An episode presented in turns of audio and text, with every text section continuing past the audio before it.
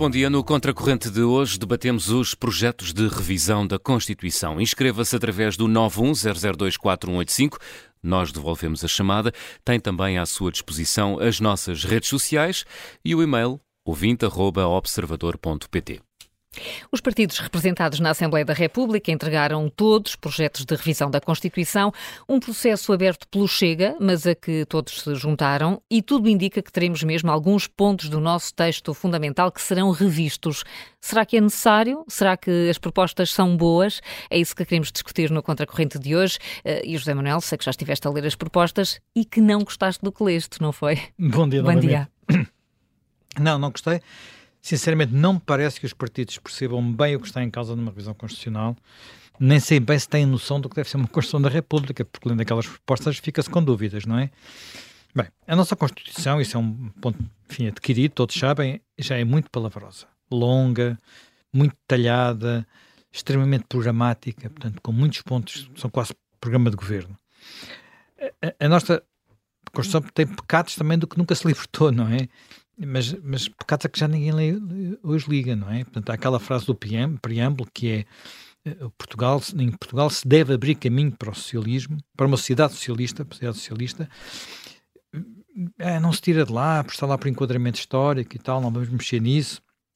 Pronto, acho um pouco idiota, mas pronto, dou de barato, não é? Aquilo não é nenhum ponto concreto, ninguém, ninguém nos obriga. Uh, e, mas há um, um, uns pontos que eu acho importante, é que tem um lado geracional aquilo tem muito a ver com a geração de deputados constituintes, com aquilo que eram as suas preocupações, com o período que o país vivia. E há muitas passagens que estão datadas no tempo, quer dizer, uh, muita pouca aplicação prática, e no entanto nunca ninguém tem coragem de chegar ali e limpar aquilo um bocadinho. Uh, pelo que eu acho que já deu a perceber que também não será desta vez que isso sucederá, portanto o PS não quer quase tocar em nada, os partidos querem basicamente fazer uns retoques pontuais, ou então, quer dizer, eh, aqueles que acham que não vão ter eh, ganho de causa resolveram colocar ali partes do programa, não é? Portanto, levar para ali uma parte do seu programa. Sinceramente, tenho medo que possa é resolver. É o caso do partido que iniciou este processo. Que é o, o Chega. O Chega, o Chega. É uma coisa extensíssima, quer dizer, tem um. Pronto, está, está lá tudo, é mesmo um programa, não é? Não quer é dizer, um... aí, aí quase que verteram para lá o programa. Mas os outros, o Bloco, o PCP, o Bloco até mais que o PCP, resolveram para lá uma parte do programa deles. Hum. E, e, o que é que achas que vai resultar disto? Bem, eu tenho medo que, para variar, esta revisão constitucional seja muito determinada pela conjuntura. Pelo menos no que diz respeito aos dois pontos que provavelmente, em que provavelmente vai haver acordo, acordo neste caso é entre PS e PSD, que é quem, quem conta para, este, para, esta, para esta revisão, ou seja, uh, portanto, aqueles pontos onde talvez haja de facto mudança da Constituição. Mas já lá vamos a esses pontos, deixa-me começar por aquilo, por esclarecer o que é que eu acho que deve ser uma Constituição da República. No essencial, devia ser um documento curto ou mais curto que este, que se centrasse o mais curto possível, centrado basicamente em dois objetivos.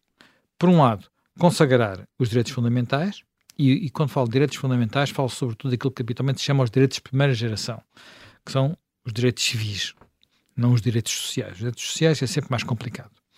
Portanto, porque são direitos a atingir. Os direitos civis é impedir que o Estado entre, uh, garantir as liberdades, não é? Portanto, no fundo, do nosso direito a... Direitos, liberdades e garantias. Direitos, liberdades e garantias, não é? E depois, uh, ter aquela parte essencial, naturalmente, que é garantir uh, uma arquitetura do Estado de Direito que assegure os princípios democráticos, uh, limitação de poderes, separação de poderes, a existência de freios e contrapesos, portanto, todo esse equilíbrio tem que estar determinado na, na, na Constituição.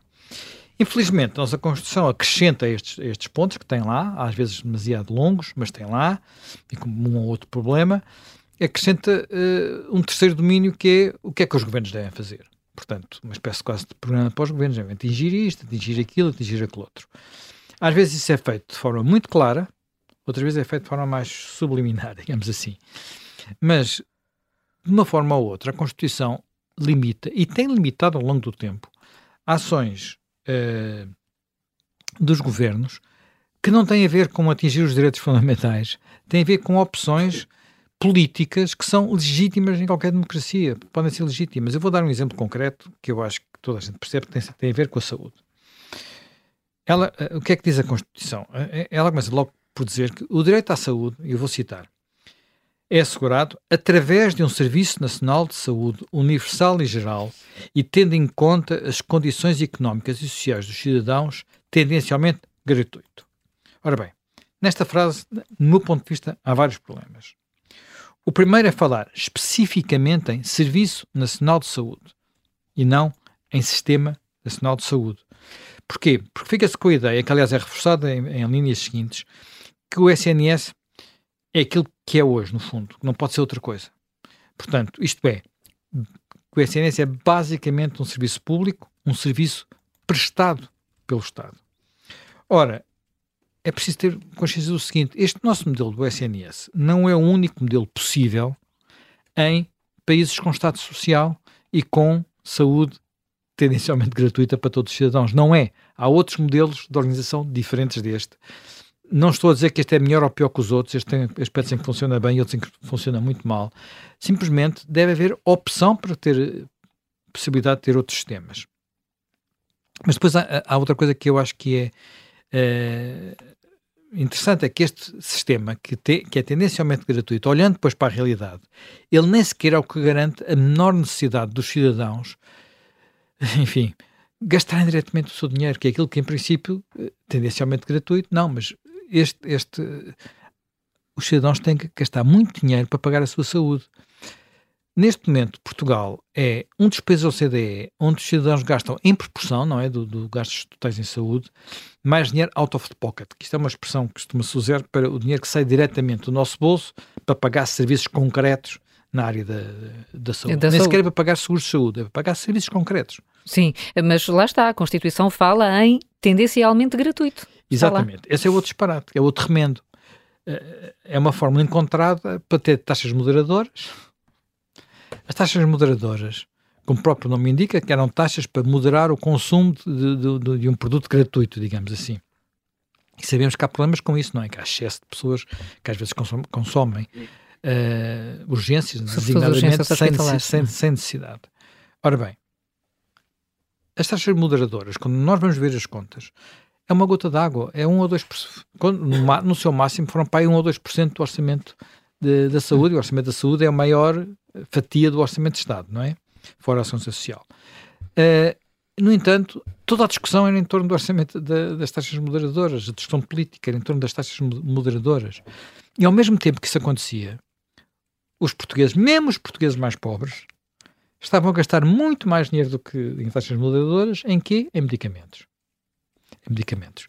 Portanto, eh, nessa área, o nosso Serviço Nacional de Saúde nunca foi tendencialmente gratuito. Há comparticipação, claro que há comparticipação, mas toda a gente sabe que, por exemplo, para um idoso reformado com uma reforma baixa, a sua parte do custo dos medicamentos pode ser muito pesada.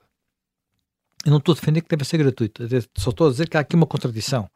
Portanto, assim, por exemplo, outra, outra área que é clara contradição, porque nunca o, o nosso Serviço de Saúde ofereceu isso a todos os cidadãos, é saúde oral ir ao dentista.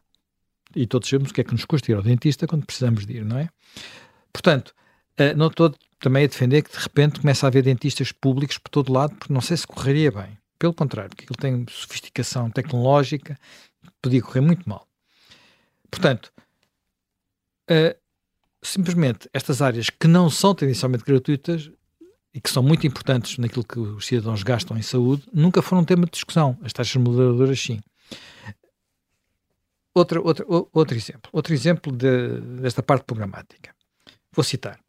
Todos têm direito, para si e para a sua família, a uma habitação de dimensão adequada, em condições de higiene e conforto, que preserve a intimidade pessoal e a privacidade uh, familiar.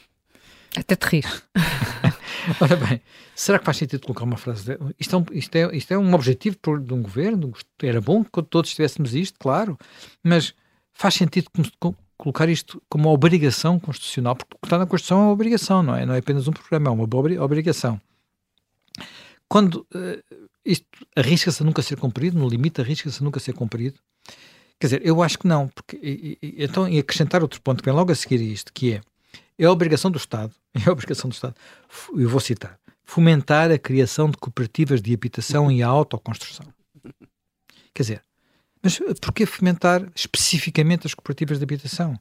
Quer dizer, por uma razão simples, a Constituição foi escrita em 1975, em 1975 havia muitas cooperativas de habitação, toda a gente achava que era por ali que passava a solução dos problemas de habitação, só que, enfim, o mundo é o que é, o Portugal é o que é, o país é o que é, e muitas acabaram mal, algumas até bastante mal, e hoje em dia não, ninguém pensa que passe por aí as soluções dos, dos problemas de habitação. E, e, desculpa lá, a autoconstrução nem sequer é hoje permitida em, em, função de tudo o que são os regulamentos que temos, de, de, de exigências técnicas. Sim, uh, claro, quer dizer, a autoconstrução é para barracas, uh, quase. É? A autoconstrução, de facto, o SAL, não é? Uh, que era um Sim. serviço de habitação. Mas o SAL tinha imensos técnicos. Sim, atenção. mas eles promovem em determinados locais a autoconstrução. Portanto, os operários e os camponeses e as, em geral iam autoconstruir.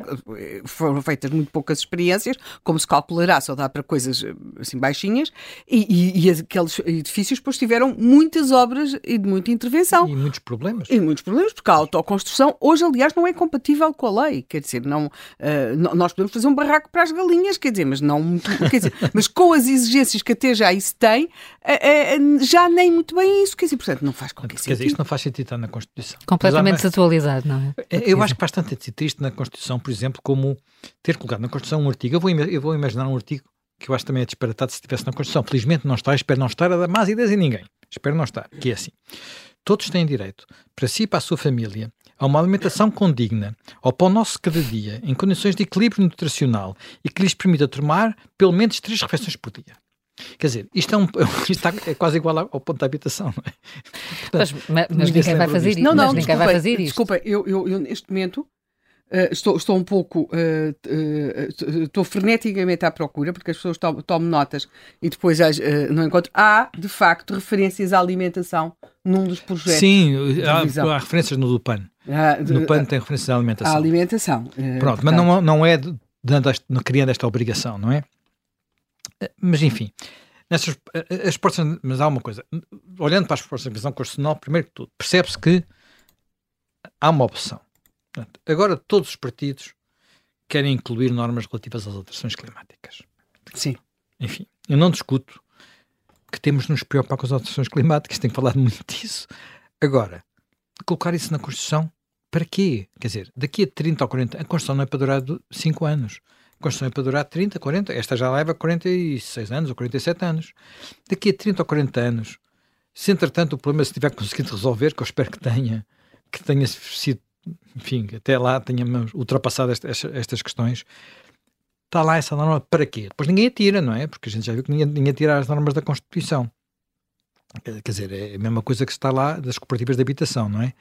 Isto não faz sentido, não deve ser, a Constituição não deve ser um documento conjuntural destinado a dar respostas a problemas políticos, que são políticos do momento, por mais importantes, generosos, eh, consensuais que eles sejam, como este é relativamente quase consensual, não tem que estabelecer, por exemplo, também como é que são concretizadas as políticas públicas. Eu voto ao essencial, a Constituição... Não, mas nota que está previsto, ou está sugerido, eh, a questão da criação da figura do refugiado climático e a criação da, eh, da figura do refugiado climático... Dá para tudo? É, é, é, dá literalmente para tudo. Quer dizer, portanto, não, não temos, temos de perceber boa muito do, daquilo que é hoje o litoral da costa alentejana apresenta tais sinais de desertificação que uh, os seus habitantes se podem considerar a, dado momento refugiados climáticos. Sim, ou os, os, que vivem nas regiões dos incêndios. Pronto, os, olha, nunca pelo, tinha, pelo discurso que há sobre os incêndios. nisso, mas pronto, aqui estou. Portanto, quer dizer, uh, uh, é, é, é, um, é, um, perfeito absurdo, contudo, está, está sugerido. Quer dizer, isto tem a ver com o tal problema. Há quem queira transformar o seu problema político em normas constitucionais. Quem é que está a querer fazer isso, Jamanel? A Helena já falou. O Chega praticamente verteu o seu programa todo para lá, não é? Portanto, programa sobre não sei quantas matérias. Mas do Chega, eh, já, falava, já se falou muito de, dos disparates do Chega, das propostas do Chega. Eu acho que vale a pena chamar a atenção para alguns outros problemas. Por exemplo, um que foi falado ontem aqui no Vencedor é pela Sara, que é o Bloco quer que a gestão do Serviço Nacional de Saúde passe a ser obrigatoriamente pública. E não apenas, como já está, portanto, quer dizer, está lá uma frase que é um bocadinho enigmática, diz assim, a gestão deve ser descentralizada e participada. Bem, eu nem sei bem o que é que isto quer dizer, agora tenho ideia que os nossos uhum. hospitais não têm gestão centralizada e participada, nem os nossos centros de saúde, não é? Mas está na Constituição. Agora quer acrescentar que seja obrigatoriamente pública. Portanto, no fundo, o que é que isto significa? É a constitucionalização, esta é uma palavra difícil, da, do, da proibição das parcerias público-privadas. Portanto, e a gente já sabe, já discutimos isso milhares de vezes, é uma experiência que funcionou bem, funcionou bem. Quer dizer, ainda por cima hoje sabemos, melhor do que antes, que começa, quando essas GPPs acabaram, Louros, uh, Braga, temos visto que há lá mais problemas e infelizmente o que não sabemos, porque não há transparência suficiente, é quanto é que se está a gastar lá, porque percepção é que se está a gastar mais, mais para pior serviço. Enfim, não vou demorar mais neste ponto. Uh, uh, o Bloco tem outras coisas, como, por exemplo, tentar tirar da Constituição o ponto que obriga a um referendo sobre a regionalização. O referendo é uma coisa complicada, pode-se perder e tal, sai da Constituição. Outro exemplo, agora o PS. Pá, o PS tem um ponto que me deixou bastante intrigado, porque é um ponto que vem lá assim, meio disfarçado, e que não sei bem o que é que o PS quer com aquilo, que é relativo às comissões de trabalhadores. Dá um toquezinho na redação da lei, mas que pode basicamente implicar que a nossa Constituição Sim. estabeleça para as aquilo que estabelece para as empresas públicas e que não é aplicado, que é a participação das comissões de trabalhadores na gestão das empresas. Como sabe, como sabe isso não acontece. Mas se estenda também ao privado, com consequências que nós nem fazemos ideia quais, Estás a falar disto de promover nos termos da estou... lei a eleição de representantes dos trabalhadores para os órgãos sociais das empresas. Pois. Quer dizer, isto é assim, este modelo existe voluntariamente, vindo de baixo, na Alemanha. Uhum. E funciona bem. Mas a cultura sindical na Alemanha não tem nada a ver com a nossa. Nada. É uma coisa completamente diferente. É uma cultura social-democrata, não é uma cultura. Os maiores sindicatos sempre foram sociais-democratas. O Partido Social-Democrata nasceu dos sindicatos, ao contrário do nosso. E, e sabemos que os, os, maiores sindicatos em Portugal não são sociais-democratas. Quando falo social-democrata, falo socialistas aqui, não é? Portanto, Sim. enfim. Uh, Desculpa, e, e, e, tu percebeste, porque é uma dúvida que eu, não, que eu tenho, que é no artigo, na proposta do Partido Socialista, artigo 60, é, são propostos depois mais uns pontos 4, 5 e 6, e, e depois está previsto o seguinte: quando se trata de atividades abertas à atividade privada, a lei estabelece as necessárias obrigações de serviço público às empresas encarregadas da sua prestação.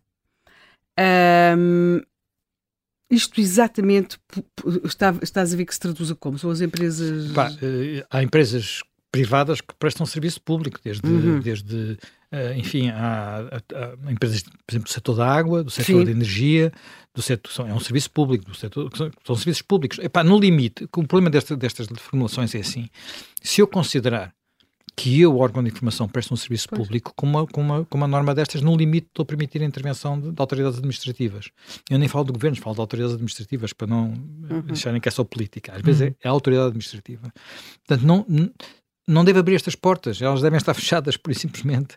Portanto, e, e já há demasiadas portas destas abertas na Até porque na, um, eles também têm, incluíram um novo, um novo artigo a dizer que a iniciativa económica privada exerce-se livremente nos quadros definidos pela Constituição e pela lei, tendo em conta o interesse geral e a responsabilidade social dos agentes económicos.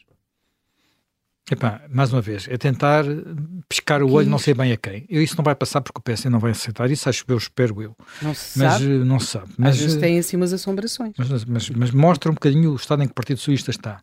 É que esta, esta, questão é, quer dizer, isto nós imaginamos isto numa Constituição de uma República Socialista, quer dizer, a, a atividade privada é permitida tendo em conta o interesse geral. Sim, se não, se não tiver lucro, eventualmente, não é? Pois, e a responsabilidade social dos agentes económicos. Quer dizer, portanto, isto eu acho que é uma IPSS, digo eu. Outras propostas. O, o, o, PAN, o, PAN, o, PAN quer pôr referências a direitos animais por todo lado. Todo lado. Pois isso já se sabe. Quase equiparados a direitos humanos. Por exemplo, há hoje um, um artigo, um artigo na lei, que é, que é, um artigo importante, enfim, já está um bocadinho longo demais, que é uh, defesa. Uh, uh, hoje em dia escreve-se na, na Constituição para defesa dos direitos, liberdades e garantias pessoais, a lei assegura aos cidadãos procedimentos sociais caracterizados pela celeridade e prioridade, de modo a obter tutela efetiva em tempo útil contra ameaças ou violações desses direitos. Bem, a gente sabe como é que isto é cumprido, não é? Sim. Sabemos.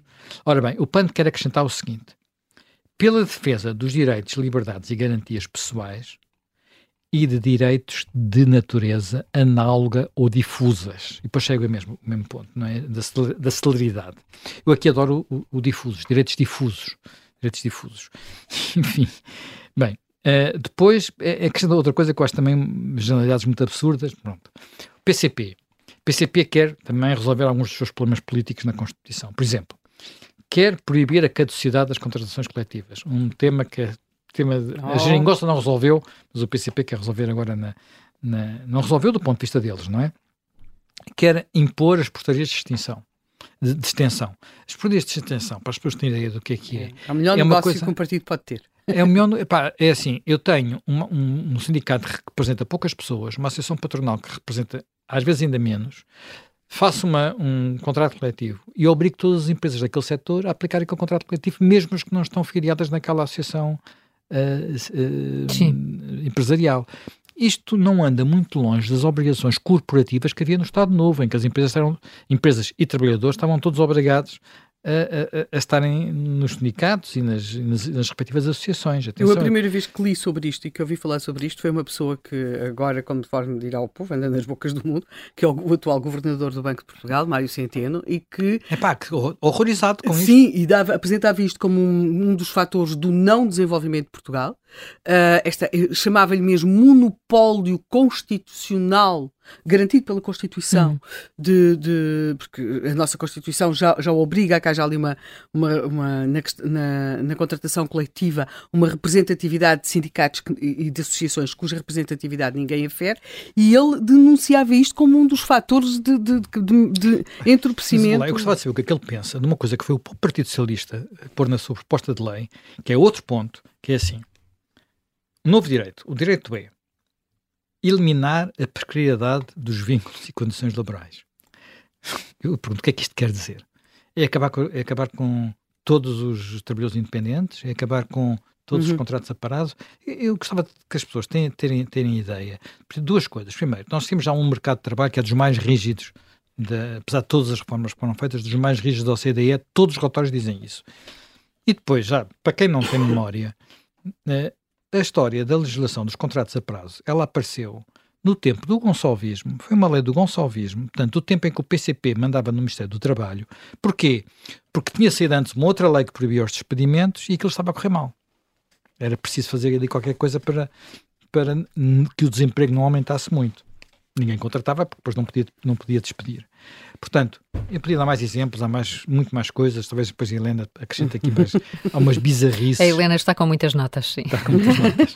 Portanto, eh, mas é um bocado deprimente ler aquelas propostas todas de revisão constitucional, mesmo perceber como agora o que importa, e isto é outra coisa também muito curiosa, são novas opções politicamente corretas. Não tarda muito fazendo a nossa Constituição uma Constituição woke, completamente. Mas uma Constituição woke em que sentido é que, é que antecipas? A, a, Constituição tem muitos artigos onde se proíbe, proíbe qualquer forma de discriminação. Tem um genérico e depois, e depois a seguir vêm vários sobre não pode ser discriminado na saúde, não pode ser discriminado na educação, não pode ser discriminado no trabalho, enfim, é muita coisa assim.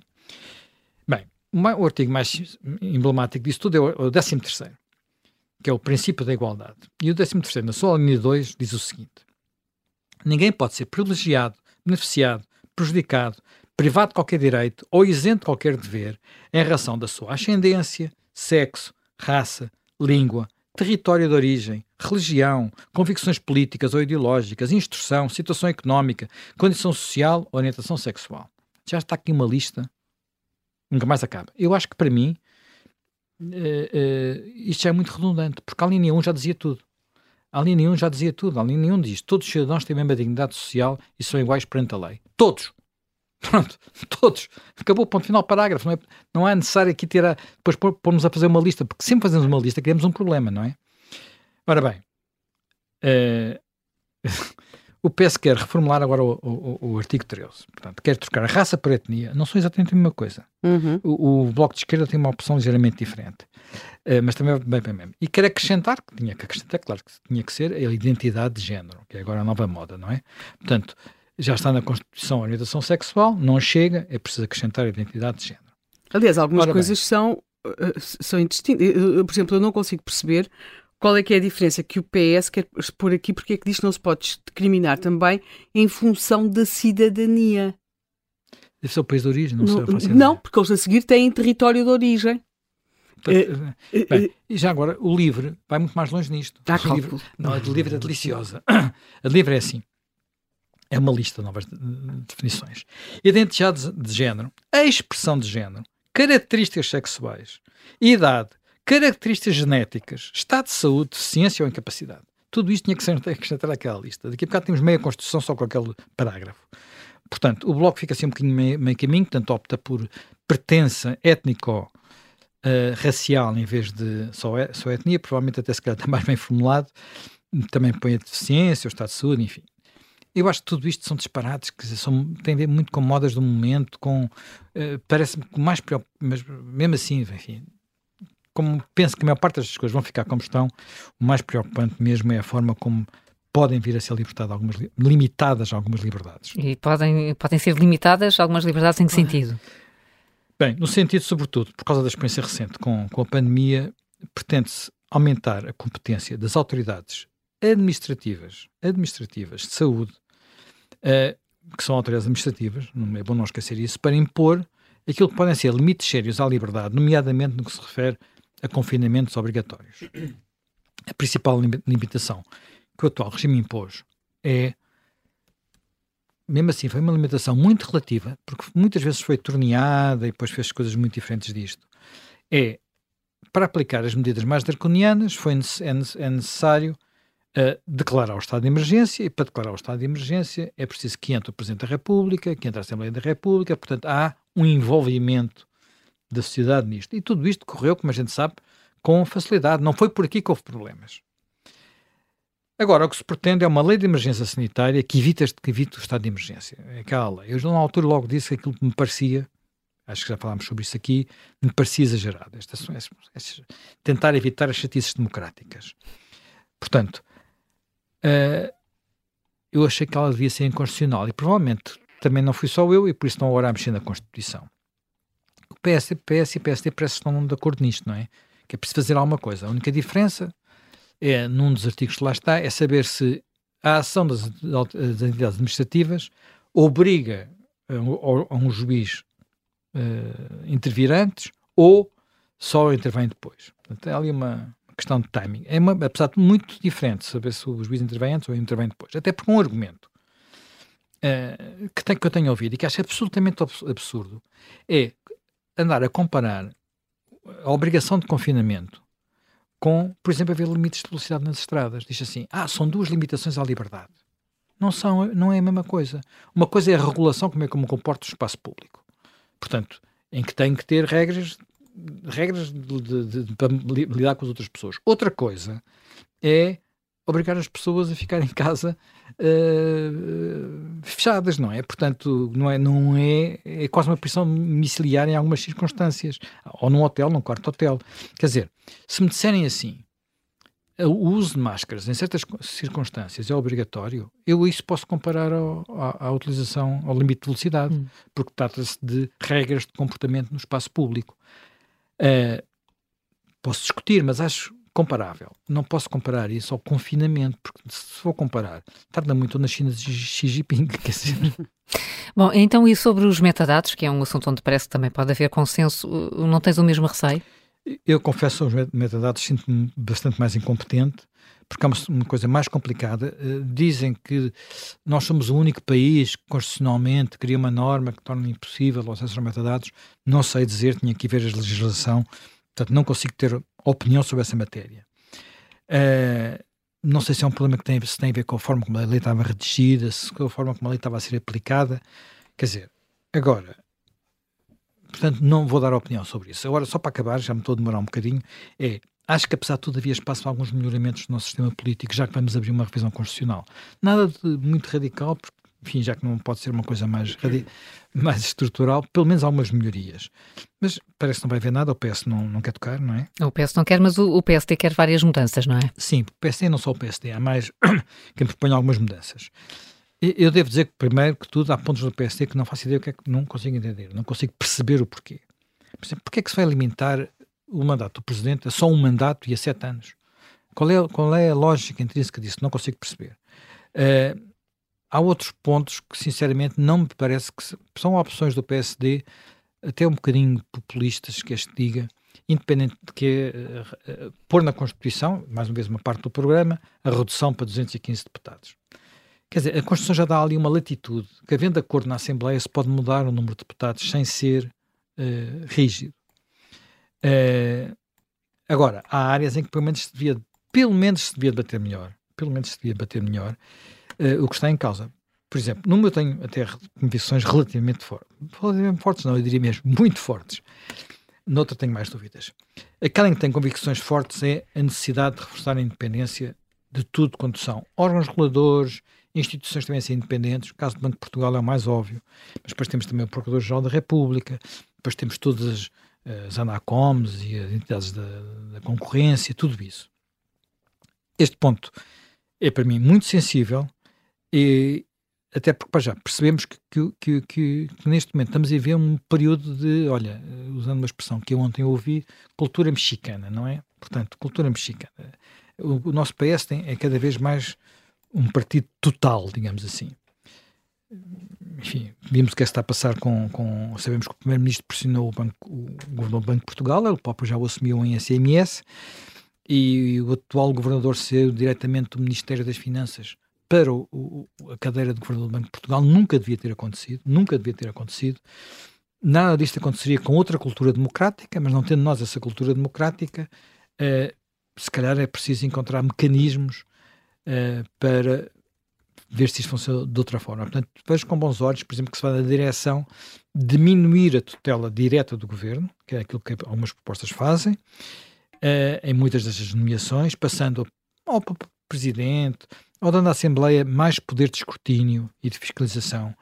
Quer dizer, nós Talvez fosse Nem sequer os membros do Tribunal Constitucional têm que ir a audições prévias na Assembleia mas, para dizer o que pensam, não é? Talvez fosse mais importante assegurar-se o seu financiamento, porque o grande problema não, das e, entidades e, e agora, nos últimos dias, soubemos, também temos esse problema. É, é, é, o, é, o, seu financiamento. Aliás, isto não é nada de... Algumas delas até têm sistemas de financiamento autónomos. Mas, que... mas, depois a seguir, com as cativações, pressionava-se o seu funcionamento, não é? Aliás, como ficámos Por a conhecer num, num estudo desta Portugal sempre conseguiu ficar fora disso. Mas, mas o, uh, com a Anacom e com a Autoridade da Concorrência que António Costa define as entidades reguladoras, ele a uma altura que critica violentamente as, essas, essas ideias extraordinárias de dar, eh, de dar poderes às, autoridades, às entidades reguladoras para limitarem a ação dos governos exatamente o que é Ideias mais Ideias extraordinárias. Isto é o princípio mais sagrado que há nas constituições democráticas, que é o princípio da limitação do poder dos governos. Quer dizer, ele que leia os Federalist Papers, eh, a discussão sobre, sobre a Constituição dos Estados Unidos, leia, pá, de vez em quando, não faça só puzzles, leia de vez em quando. Desculpem lá esta indiscrição sobre, os gostos, sobre o gosto do nosso Primeiro-Ministro passar o seu tempo livre. uh, portanto, leia, por exemplo, isso e veja qual é a importância do, do, do, governo limitado. A ideia de governo limitado, que é uma coisa que nós quase nunca usamos. Bem, uma área em que eu tenho dúvidas, mas acho que valia a pena discutir a questão da extinção da figura do Ministro da República para, para as regiões autónomas uhum. está em vários projetos de, de, revisão, pelo menos está no projeto do PSD e do Iniciativa Liberal. Não vi todos. E o Bloco como... também, eu penso que o Bloco até queria é... a figura do provedor. provedor é bem. o provedor. Eu acho que isso devia ser, devia ser discutido. Uh, se não vejo porque é que o Presidente da República não pode ter a tutela também da, da, da promulgação das, das, suas leis. É um bocadinho mais de trabalho, mas com tanta gente trabalhando na presidência e com a velocidade do atual Presidente também não seria problema. Uh, a forma atual pode ter algumas vantagens, que é alguma proximidade e, portanto, alguns problemas. E a proximidade não é só para trazer para cá os problemas, às vezes é também para perceber problemas que estão a aparecer do lado de lá, de abusos. Houve muitos.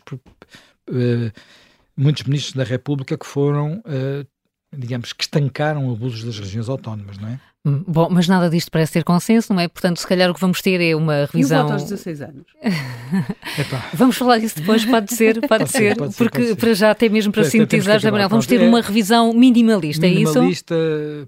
Ah, ah, enquanto a composição da Assembleia não é isso que vai acabar, portanto, como eu disse, eu no limite gostava de ter uma Constituição nova, o observador quando começou até fez a provocação publicar uma, uma Constituição nova, ninguém ligou nenhuma, uh, mais curta, com menos indicações do que deve, deve ou não deve ser o governo da nação, mas enfim, no fundo, eu acho que mais democrática e menos programática.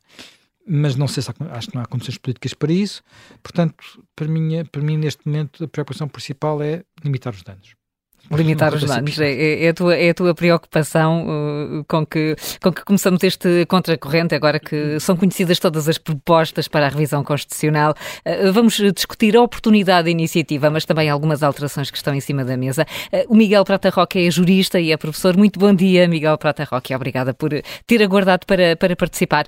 Uh, em primeiro lugar, uh, faz sentido para si neste momento estarmos a discutir uma revisão constitucional? Bom dia, bom dia a todos em primeiro lugar, que a verdade é que a Constituição não é revista de fundo desde pelo menos a revisão constitucional de 1997. Foi a última, a última revisão que, do ponto de vista substantivo, mexeu em alguns temas, como, por exemplo, os direitos dos cidadãos face à administração pública e que também reforçou bastante aspectos relativos ao controle político dos partidos e à sua democraticidade interna. As duas revisões ocorridas em 2004 e 2005 foram revisões de pormenor e, portanto, nesse sentido, a Constituição está sem ser atualizada desde 2004 e 2005, portanto, há praticamente 18 anos. Um, também para percebermos um pouco como é que funciona este processo de revisão constitucional, tenho estado a ouvir a Helena Matos e o José Manuel Fernandes a conversarem sobre várias, eh, sobre várias normas, sobre várias propostas de partidos políticos, neste caso de, de deputados da Assembleia da República, que é quem tem essa iniciativa uh, legislativa, mas há uma coisa que é preciso deixar uh, claro. Uh, em todas as, quando se abre um processo de revisão constitucional, há um prazo de 30 dias para se apresentarem propostas, mas tem sido habitual nas comissões de, eventuais de revisão constitucional a, a inclusão no regimento dessas comissões de uma norma que determina que só podem ser alterados os artigos que tiverem constado desses projetos de revisão constitucional. O que é que isto significa? Significa que se o Bloco de Esquerda tiver proposto alterar o artigo 20, o artigo 25 e o artigo 26, os artigos 22, 23 e 24 não podem ser alvo de revisão constitucional. Portanto, a partir daqui, só se podem rever os artigos que tiverem sido alvo propostas de revisão constitucional. Não se podem editar, no fundo, novas alterações para além daquelas que constam dos projetos. Depois há um outro aspecto também muito importante, é que a própria Constituição determina que só pode haver revisão constitucional com os votos favoráveis de dois terços dos deputados em efetividade de funções. Ora, neste momento, só mesmo o Partido Socialista e o Partido Social Democrata é que têm a possibilidade de influenciar essa revisão constitucional. Eu explico porquê. Uh, o PS, neste momento, tem 52,17% dos deputados da Assembleia da República e o PSD tem 33,47% dos deputados. Significa que os dois juntos tem 85,64% dos deputados da Assembleia da República. Isso significa mais. Significa que todos os outros deputados juntos não correspondem, uh, ou melhor, que o PSD tem 33,47, significa que pode obstaculizar e exercer direito de voto, uh, de veto relativamente a qualquer projeto de revisão. Dito isto, o PS, mesmo que se aliasse com todos os outros deputados, para além dos deputados do PSD, não tinha condições de aprovar uma revisão constitucional. E, portanto, esse aspecto é um aspecto relativamente relevante.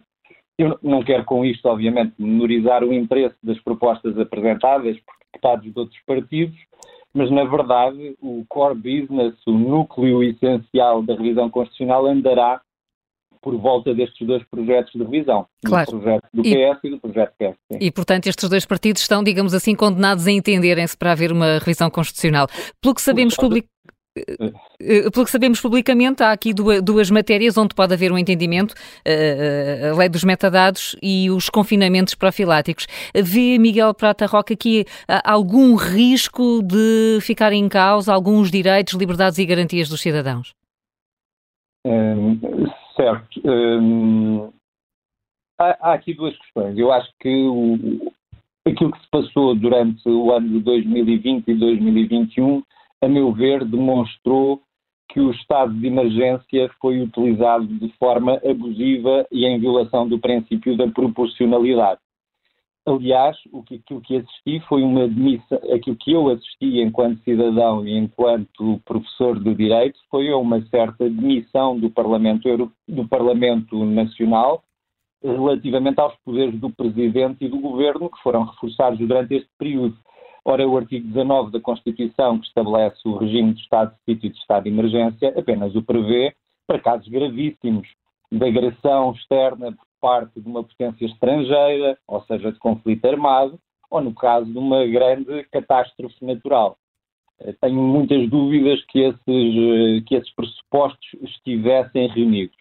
Eu acho, aliás, que uma alteração à lei de estado de sítio e de estado de emergência resolveria alguns dos problemas que nós detectámos, designadamente a circunstância de terem sido introduzidas eh, limitações, restrições aos direitos e liberdades fundamentais dos cidadãos por resoluções do Conselho de Ministros, por meras decisões que, à partida, não têm natureza legislativa.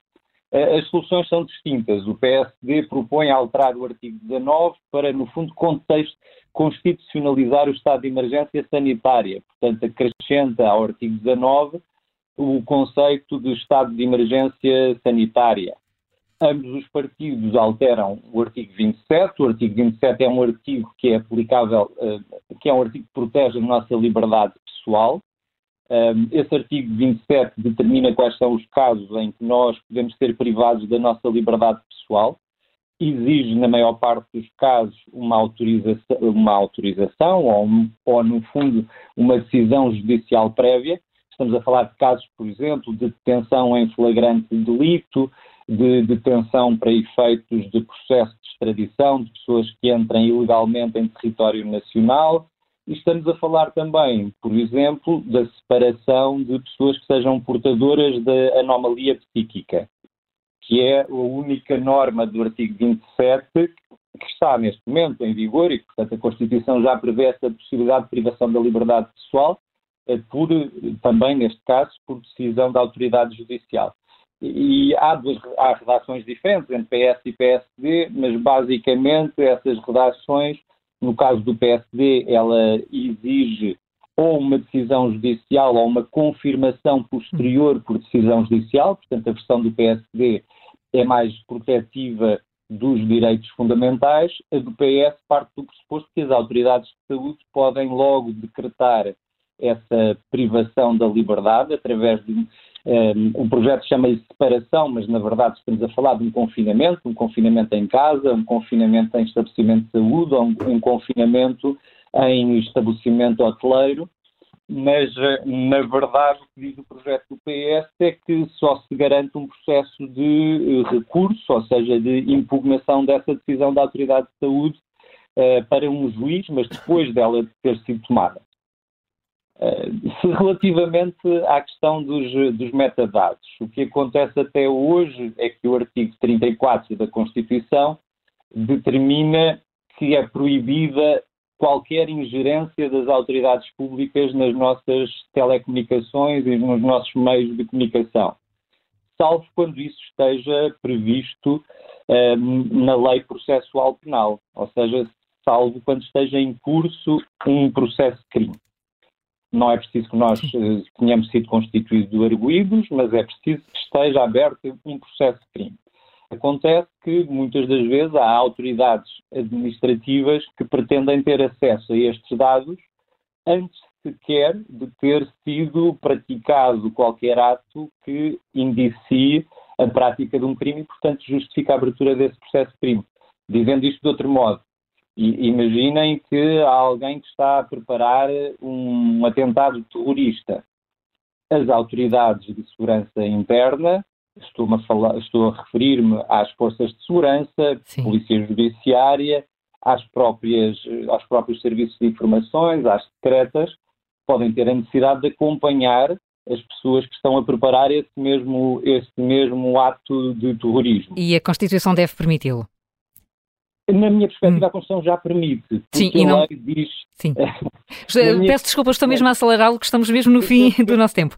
Eu percebo, percebo isso perfeitamente. Na minha perspectiva, a Constituição já permite, porque os atos preparatórios de qualquer ato de terrorismo já são considerados atos puníveis pela lei penal. De qualquer das formas, aquilo que se pretende acrescentar aqui é, em casos de prevenção da segurança pública, que as autoridades administrativas, sem que haja um processo aberto neste caso o PS exige também a autorização judicial, portanto ter-se-ia que criar uma secção no Supremo Tribunal de Justiça que autorizasse previamente também a consulta desses dados, que são dados que permitem saber onde é que nós nos encontramos, onde é que o nosso aparelho tecnológico se encontra, com quem é que nós conversamos, quando te, quanto tempo conversamos com essas mesmas pessoas.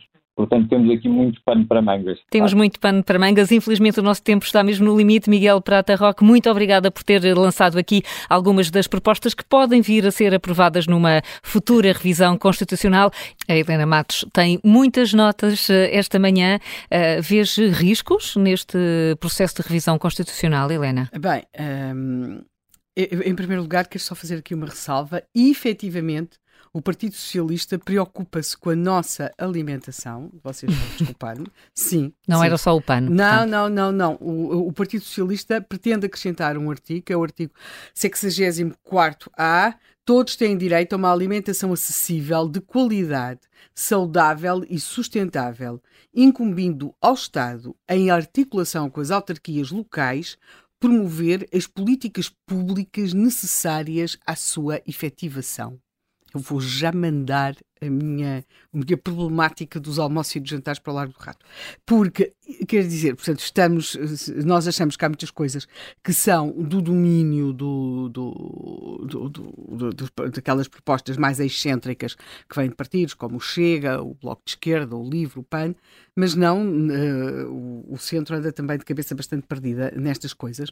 É curioso, porque comparando, e porque aquilo que para aqui conta é muito a questão do, do, do PS e do PSD, mas depois, quando o Zé Manuel há bocado lia aqui, penso que tinha tirado isso do, do livro, que era toda aquela sequência de, de tudo sim. aquilo que se pretendia proteger, eram as expressões de género, as características de género, tudo uh, sexual, tudo isso. E, por exemplo, é, há, há, apesar do problema que isto representa para a sociedade portuguesa neste momento, em termos de maus tratos, violência, discriminação, uh, é praticamente omissa uh, na preocupação com as pessoas mais velhas.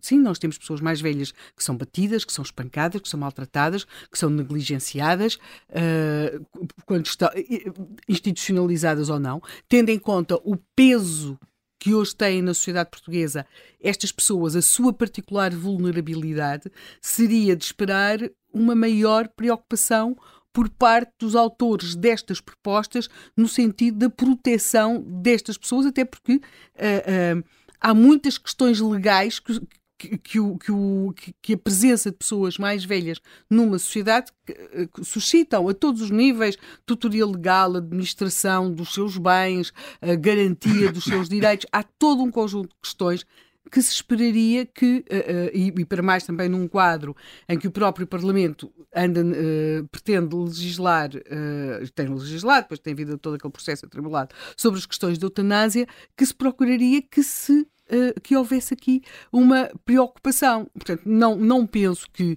aquilo que aqui tenha, tenha acontecido seja uma necessidade de responder aos, às necessidades efetivas do país, mas sim responder à necessidade efetiva dos partidos ou de alguns partidos. O Chega avançou com aquela proposta de revisão uh, constitucional, os outros não quiseram ficar atrás, todos, uh, aliás, Paulo Raimundo verbaliza isso um pouco, não é? Uh, e, e, portanto, tem, tem de se preencher ali aquele, aquele espaço. em relação, eu também há, em relação às questões que serão cruciais e nas quais os dois partidos estarão de acordo, e portanto poderá haver uma alteração, eu acho que hoje em dia já poderia haver acesso aos metadados. Uh, seria uma questão, não, não, seria, não seria necessário fazer-se uma revisão constitucional.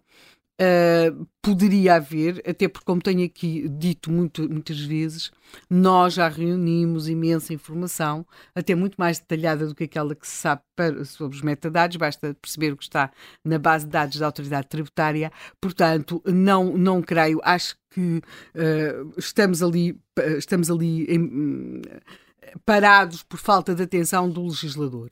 Agora, e dos políticos também. Em relação à questão do, das emergências sanitárias, uhum. de facto, a proposta do PSD é mais garantística, não é? Porque a do PS é um pouco a, a posteriori, não é? Uh, a proposta do PSD parece ser dar mais algumas garantias. Agora, o que nós temos é E aí o Zé Manuel fez um levantamento interessante, que nós temos, nós temos dois modelos de constituições e cada vez o, o, segundo modelo está em maior, em maior desenvolvimento. O primeiro modelo é um texto que expressa princípios gerais. São princípios gerais de, de liberdade, de organização de sociedade, de valores comuns, uh, são valores de estrutura de sociedade. Agora, o que nós vamos tendo cada vez mais, e a nossa Constituição já se insere um pouco nisso, que são constituições que são programas de governo, apesar de. E que limitam uh, depois o trabalho dos governos? Uh, limitam e são mesmo programas de governo. Aliás, nesse sentido é curioso, nós tivemos recentemente até um desfecho um pouco improvável em relação a isto num país que foi o Chile, que uh, um governo elegeu um presidente uh, com um programa muito, muito, muito de esquerda e ele tinha um projeto de revisão constitucional. Eu sei que por aqui se adora dizer que é a Constituição do Chile, a Constituição feita no tempo de Pinochet, pois, mas é que paradoxalmente a Constituição feita no tempo de Pinochet limitava muito menos a vida, pois não falo da forma de da exercer prática. o poder de, de, das forças, sobretudo das forças policiais.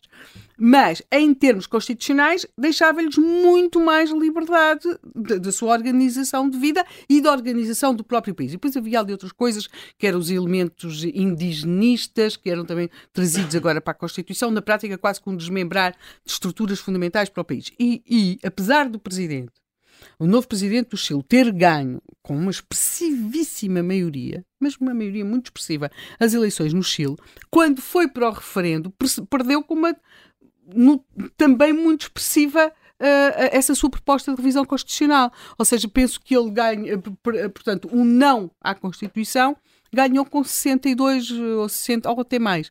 E o, e o sim teve 32%, que foi muito pouco, tendo em conta a forma como o presidente do Chile tinha ganho as eleições. Portanto, eh, houve uma reação da população chilena a uma Constituição que era, na prática, um, uma institucionalização de um programa de governo e, e de uma visão da sociedade que, não tinha, que, que eles não pretendiam sufragar de modo algum. Vemos também já isso. Agora, por exemplo, Lula da Silva ganhou as eleições no Brasil e um dos problemas é que durante a campanha fez promessas que não são possíveis de cumprir à luz da Constituição brasileira. E neste momento aquilo que já se está a discutir é haver uma alteração da Constituição, nomeadamente isto prende-se com os limites à despesa. Mas quando a nossa Constituição, ela mesma, procurou aquela Constituição de 76, e por isso é que depois teve de ser já várias vezes revista, ela era uma nós já tivemos eleições apesar de tudo, não é? Pronto, já, já se considerava que aquilo já era uma concessão burguesa e aquela Constituição. Ela é, é, enquadrada por uma coisa que se chamam pactos MFA partidos e que era, apesar de nós irmos ter uma Constituição, havia uns documentos à parte, que eram os chamados pactos MFA partidos, que consagravam coisas, tinham um valor, pretendiam os autores deste pacto. No fundo, limitavam a liberdade dos constituintes. Sim. Limitaram e, a liberdade dos constituintes. E tinham até um valor constitucionalmente levou, superior. E isso levou tempo a ser, a ser removido, porque havia, durante muito tempo, até uh, eh, 1983, portanto, levou seis, seis anos, sete anos, uh, a Constituição, portanto, havia uma tutela militar sobre o poder político, porque não havia Tribunal Constitucional, havia uma coisa chamada Conselho da Revolução, que tinha uma secção constitucional depois lá dentro, mas quem mandava eram uns militares que achavam que por terem feito a Revolução tinham direito de continuar a mandar ad eterno. Sim, e depois foi, da Revolução. E depois, isso depois foi removido na, na revisão constitucional com o acordo, na altura, de Mário Soares, enfim, já não foi, e Francisco Balsemão. Pois, porque, entretanto, Sá Carneiro tinha, uh, morrido. tinha morrido. Mas, uh, e a nossa Constituição já é muito um programa, um programa de governo. Quando nós chegamos aqui às propostas muito do, do Bloco, do Chega, do PAN e do LIVRE, encontramos também muito, quer dizer, está para ali vertido tudo, quer dizer, eu acho que literalmente que o Chega despejou para ali o seu programa, e, o seu programa mesmo, porque são páginas e páginas e páginas, vai às medidas ou ao Código de Processo Penal. Mas isto era, como dizia hoje o Paulo Raimundo na entrevista à agência Lusa, são os partidos que não querem ficar de fora da discussão exatamente, querem ter, exatamente, querem ter algo a dizer. Agora, em relação àquilo que está aqui, o que eu, eu em relação ao voto aos 16 anos, tenho, hum, tenho dúvidas, porque uh, nós não podemos ter a votar, penso eu, pessoas que depois não são maiores para outros assuntos, não é? Vão continuar a precisar de autorização para casar, para administrar os seus bens, Uh, para conduzir? Uh, Carros? Ó oh, Carla, por amor de Deus, tu, tu, tu cala-te. Não nunca, se nunca mais digas uma coisa não dessa. Não des ideias. Não. tu não des ideias, mas é que, por favor, tu só estás aqui para moderar, não voltas a abrir a boca, quer dizer. Estava a largar, estava não a largar. Estás nada, não estás nada, porque. porque não, não, não quero, não quero isso não, lá em casa. Não, não, pronto, exatamente. Portanto, vamos acabar aqui com essa parte, está bem? Logo, temos aqui uh, várias questões. Não, não gostaria de perceber o que é que leva o PSD uh, uh, a avançar com este tipo de propostas. O que é que se espera se procurar atrair mais, mais jovens para, para, para o lado eleitoral, não sei, para o voto, diminuir a abstenção, uh, não sei, tenho dúvidas. Achei muito curiosa uma proposta, na, também na, na proposta de, de, Achei curiosa no sentido em que presumo que irá dar alguma polémica, não, não passará certamente, que é em relação à nossa Constituição, por exemplo, proíbe partidos fascistas. Sim. de ideologia fascista. Na proposta de revisão constitucional do PSD, uh, prevê-se que uh, possam existir, desde que não caiam lá nos âmbitos uh, pois, da, da, criminalidade, uh, partidos fascistas ou de outras ideologias totalitárias. Permita? Passa a permitir? Passa a permitir, sendo que nós percebemos que as outras ideologias totalitárias serão o comunismo. É curioso, não tiveram coragem para o escrever, mas, uh, mas percebe-se o, que é que, o que é que se pretende equiparar. Portanto, acho, agora, o que acho mais interessante, de facto, é uh, quase, quase, o quase não interesse por um grupo que, que, a sociedade tornou muito vulnerável e que são os idosos, e que vão desculpar, mas me parece que são muito mais, em, quer em situações de risco, quer em expressão na sociedade, quer em número, quer por aquilo que representam, de que todas aquelas características, expressões e identidades de, de, das mais variadas expressões sexuais que por aqui surgem. Uh, e acho que isso dá muito conta de como tudo isto é feito também um bocadinho para preencher a agenda e porque, claro, não se queria deixar ao Chega o palco desta proposta de revisão constitucional. Uh, em relação a, às questões de emergência sanitária, apenas para não me alongar muito mais, espero que resulte algo equilibrado do, do, desta junção de, de, esforços e pensamento entre PS e PSD, porque acho que aquilo que nos aconteceu não pode voltar a acontecer nos mesmos moldes e termos e francamente, espero que prevaleça a proposta do PSD, porque acho que uh, o, o, o, a socialista é mais arbitrária. É, não, conteste depois, quer dizer, não, não é bem uh, num quadro pandémico. Uh, é claro que se aprendeu muita coisa, mas veremos. Depois, em relação à, à extinção das figuras dos, um, ehm, do, do, Ministro da República, não é, de, na, nas regiões autónomas, não tenho ouvido grande opinião por parte das, das, das autoridades das regiões autónomas, mas penso que, francamente, penso que também já é tempo. Temos um jurista em linha eh, para participar no Contracorrente, o Rui Meireles, que liga de Lisboa. Muito bom dia. Olá, muito bom dia. Bom dia ao auditório, bom dia à Carla, à Helena e ao José Manel. Um, eu tinha aqui, eh, tenho estado a ouvir com muita atenção e, e também tive a, a, preocupação de ver eh, todas as propostas que estão no site da Assembleia da República. E, portanto, os partidos estiveram todos muito bem, organizaram-se todos muito bem e eu vou uh, tentar explanar aqui a minha análise em três blocos diferentes. Ou, ou muito a saber, o primeiro bloco é, é, chamado, portanto, é a parte esquerda do Parlamento. Portanto, eu divido isto uh, agrupando o PCP, o Bloco de Esquerda, o LIVRE e o PAN. Um, estes partidos uh, trazem aqui uma novidade que é a questão de estrangeiros poderem ser, ter uma participação maior na, na vida política portuguesa, podendo ser até uh, deputados da Assembleia da República. Bom, eu gosto muito de futebol e, e, e a miúde, quando as arbitragens no Campeonato Nacional ficam, uh, começam a ficar muito fraquinhas, há sempre esta tese de ir buscar eh, árbitros estrangeiros lá fora. E eu acho que é uma excelente ideia, porque a pessoa fica assim, bom, isto agora com um estrangeiro é que isto vai. Um, e, portanto, eu acho que isto pode ser uma, uma coisa positiva a introduzir aqui. E, portanto, e continuei a, a fazer a minha análise. Mas depois reparei que este, este, estes partidos, portanto, Bloco de Esquerda, Livre e PAN, também querem que se possa votar aos 16 anos. E eu aí pensei, bom, mas espera lá, mas aos 16 anos, tu queres ver que isto, estrangeiros aos 16 anos, isto se calhar são os Erasmus. Ou, ou, então aquela petizada dos, dos brincos no nariz que querem que o Ministro da Economia se demita. Uh, e, portanto, se for assim, uh, realmente nós podemos correr o risco de ter um Parlamento com os, os apanhados do clima e, e, esta rapaziada das ideologias de género, que por acaso são dois temas, que quer a Helena, que é o José Manuel, também já identificaram, uh, pelos quais estes partidos são um bocadinho obcecados. Eu confesso, não, não consigo entender como é que os, os WC sem género ou as pessoas poderem uh, mudar de sexo, fazer uma operação para mudar de sexo no Serviço Nacional de Saúde, possam ajudar a, a, os portugueses comuns, como, como, como, eu me considero. Mas, mas, enfim, são tudo um, um, propostas que uh, uh, espelham aquilo que são as preocupações destes partidos e os problemas específicos destes partidos.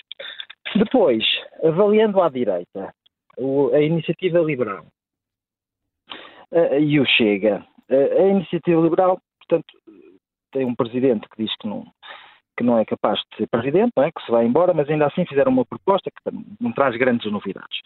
E o Chega, apesar da Helena ter dito que tem muita coisa, eles realmente têm muita coisa, mas o presidente que diz que é capaz de tudo e mais alguma coisa e que o que faz falta é a Quarta República, tem aqui, teve aqui uma, uma oportunidade de apresentar uma nova Constituição e não fez, ou seja, não, não há nenhuma alteração substancial nenhuma, na arquitetura constitucional que o chega a presente. Quer dizer, tem aqui uma bizarria uh, de obrigar os governos a terem só 12 ministros, que até, enfim, eu penso que viola um bocadinho o princípio da separação de poderes e que é, é, é, é também vai um bocadinho contra uh, os próprios interesses do Chega, porque Chega, eh, nesta coisa que, que ambiciona, que é ter uma coligação com o PSD e com a Iniciativa Liberal, depois, se calhar, 12 ministros só não dá para, para o Chega ter, ter pastas governamentais. Nós temos que nos lembrar que hoje só temos um partido no governo e temos 20 ministros, portanto, uh, se calhar quando for no tempo Chega,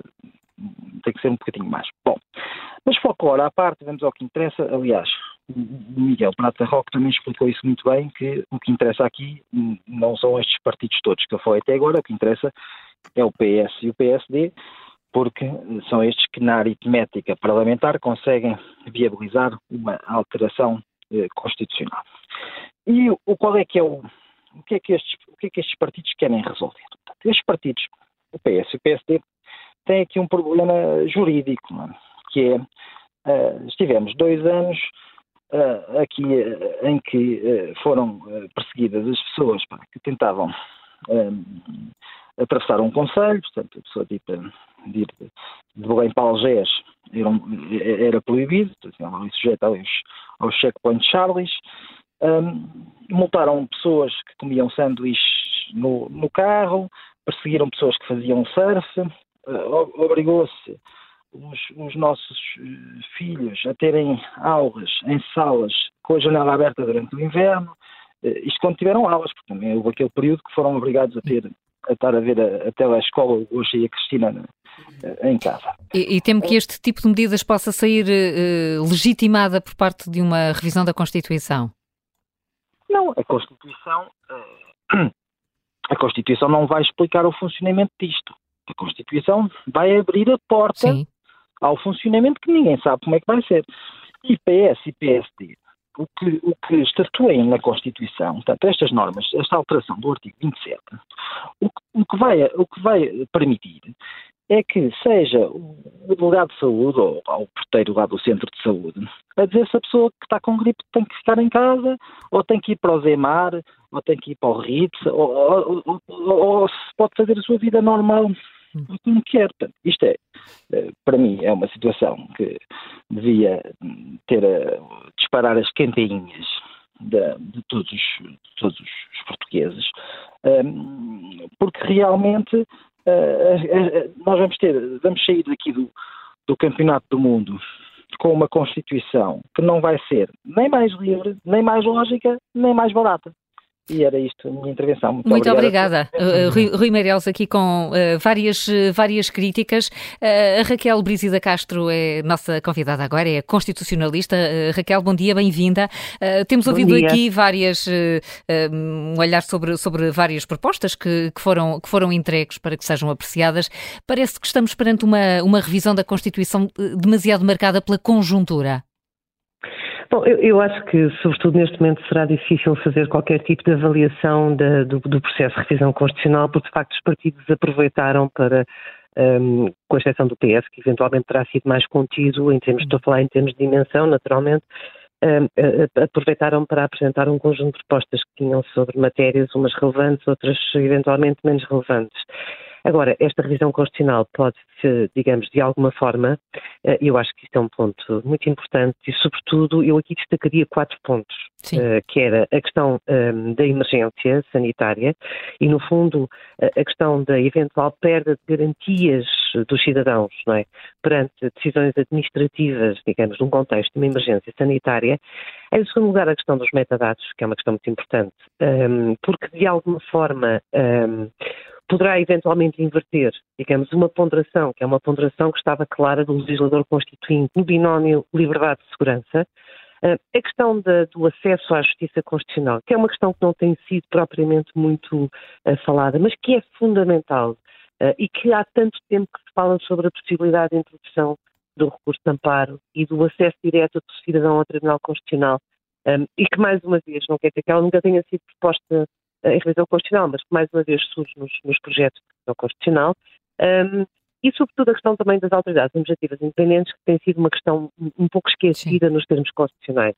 No caso da, da, da emergência, um, quer dizer, nós estamos aqui perante quer, quer uh, as ideias do PSD, quer as ideias do PS, embora sejam diferentes, atenção, porque no projeto do PSD, um, aqui no fundo existe uma intervenção de uma autoridade judicial, ainda que seja para decretar ou confirmar, eh, no caso do Partido Socialista, claramente a ideia é que haja um, um decretamento destas medidas uh, uh, limitativas da liberdade através da autoridade de saúde. Ou seja, a questão é, é, é só esta. Uh, o facto de haver um confinamento ou uma quarentena são, são, na minha perspectiva, naturalmente, são claramente medidas suspensivas da liberdade, ou seja, são medidas em que há, de facto, uma intervenção muito limitativa da liberdade das pessoas. E nos termos constitucionais, uh, esse tipo de medidas, que são medidas suspensivas da liberdade, uh, essas medidas só podem ser, digamos que, adotadas perante um quadro em que haja um grande controle dessas decisões, não é? Em que haja um controle, estou a falar político, mas o, o controle político é através de vários órgãos, inclusivamente o próprio controle jurisdicional.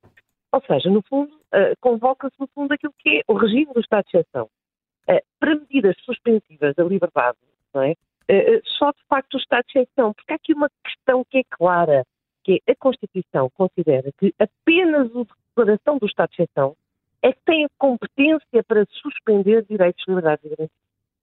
E, portanto, uh, uh, isto considerar uh, na Constituição ter, digamos que, uma intervenção limitativa da liberdade nestes termos, um, eh, e, no fundo, permitir ou criar aquilo que se chama uma cadeia de legitimação legal, ao ponto de se permitir que haja uma decisão administrativa que possa conduzir a uma medida suspensiva de direitos, liberdades e garantias. Ora, isto é claramente subverter aquilo que é a nossa Constituição dos poderes e Constituição uh, dos direitos de emergência. Porque isto, de alguma forma, permitiria a um, a um governo, qualquer governo, uh, escolher previamente em abstrato qual o modelo eh, que, no fundo, lhe serviria melhor. Ou seja, um modelo em que a adoção desse tipo de medidas uh, seria ou não sujeita a mais ou menos controle. Quer dizer, isto seria, obviamente, subverter todo o uh, próprio o, o regime uh, do estado de exceção.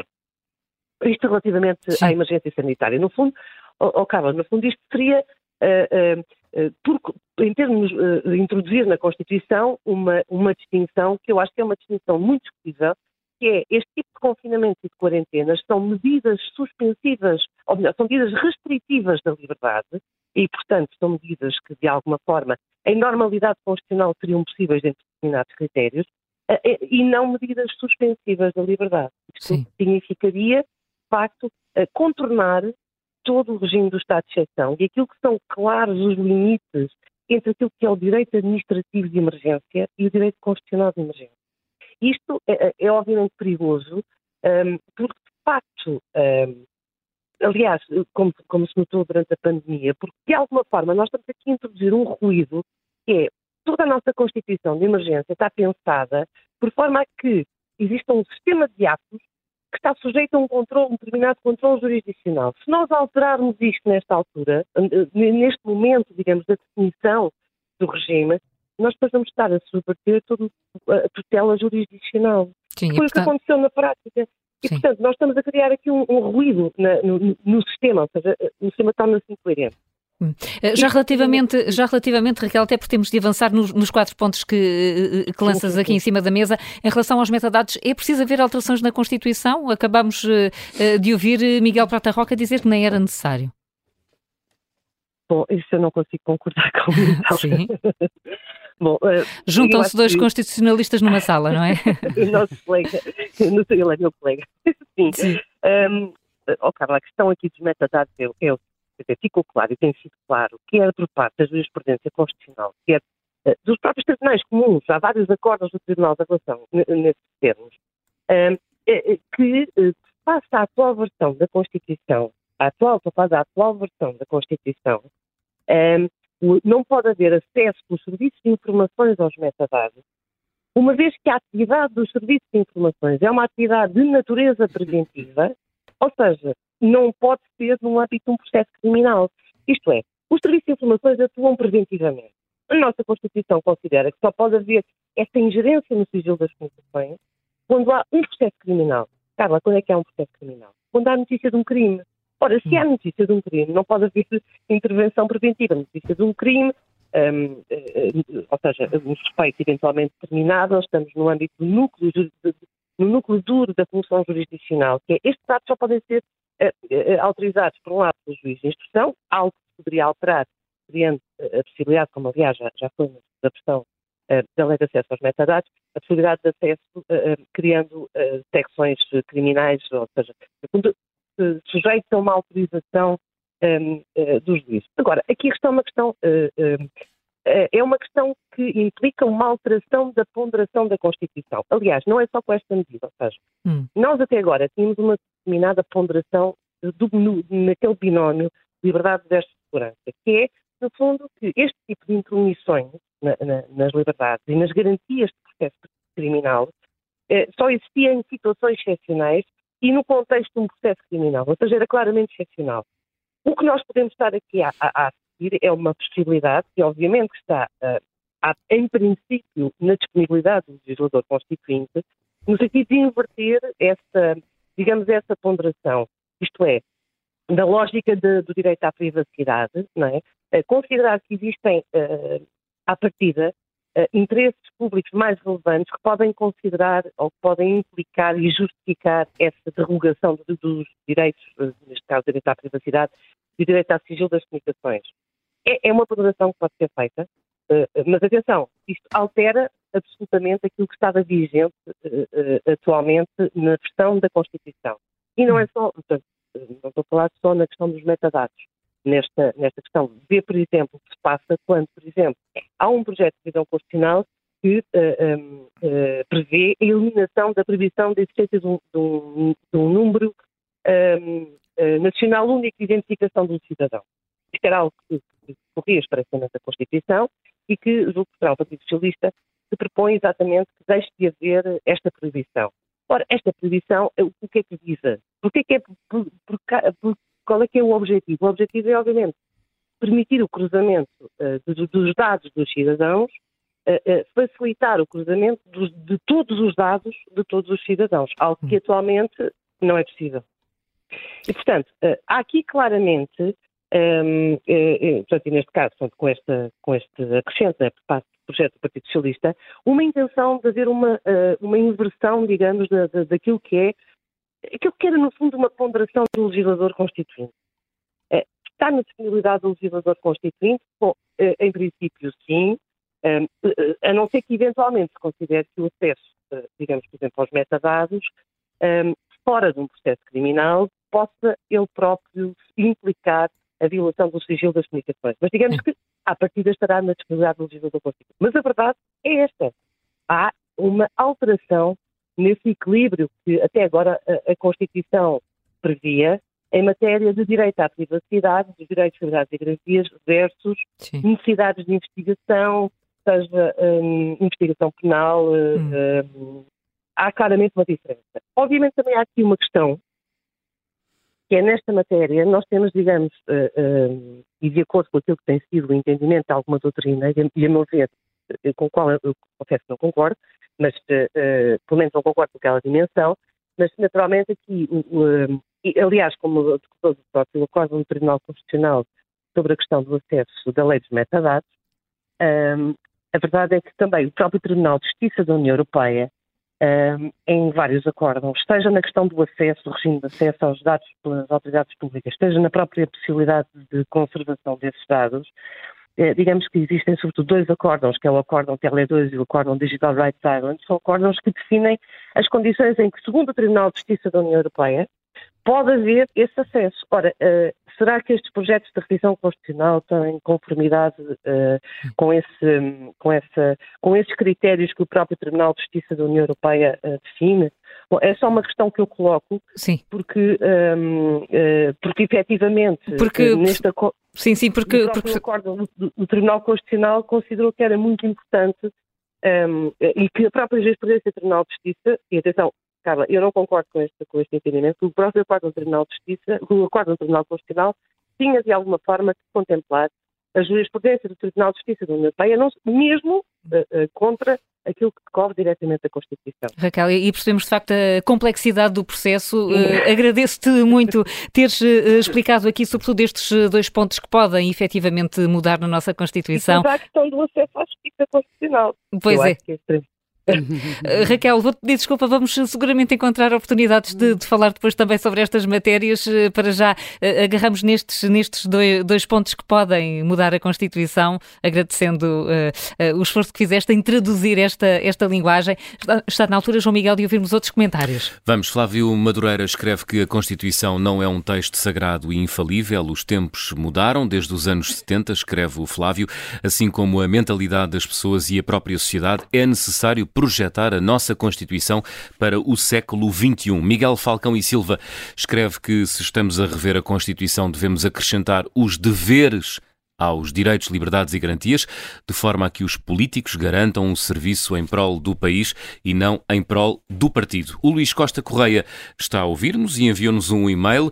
O Luís preferia ter uma Constituição mais estrutural. Escreve o Luís Costa Correia que a revisão constitucional deveria começar por modificar o preâmbulo, pois este esquece a história de Portugal deve ser iniciada, de acordo com este um, ouvinte, o preâmbulo deve ser iniciado com uma breve referência aos momentos mais marcantes da história de Portugal, e o Luís uh, escreve quais são: a fundação do Reino, Alves Barrota, Ceuta, Restauração e Vazões, e a primeira Constituição, a Primeira República, Estado Novo e só depois a sublevação militar de 1974.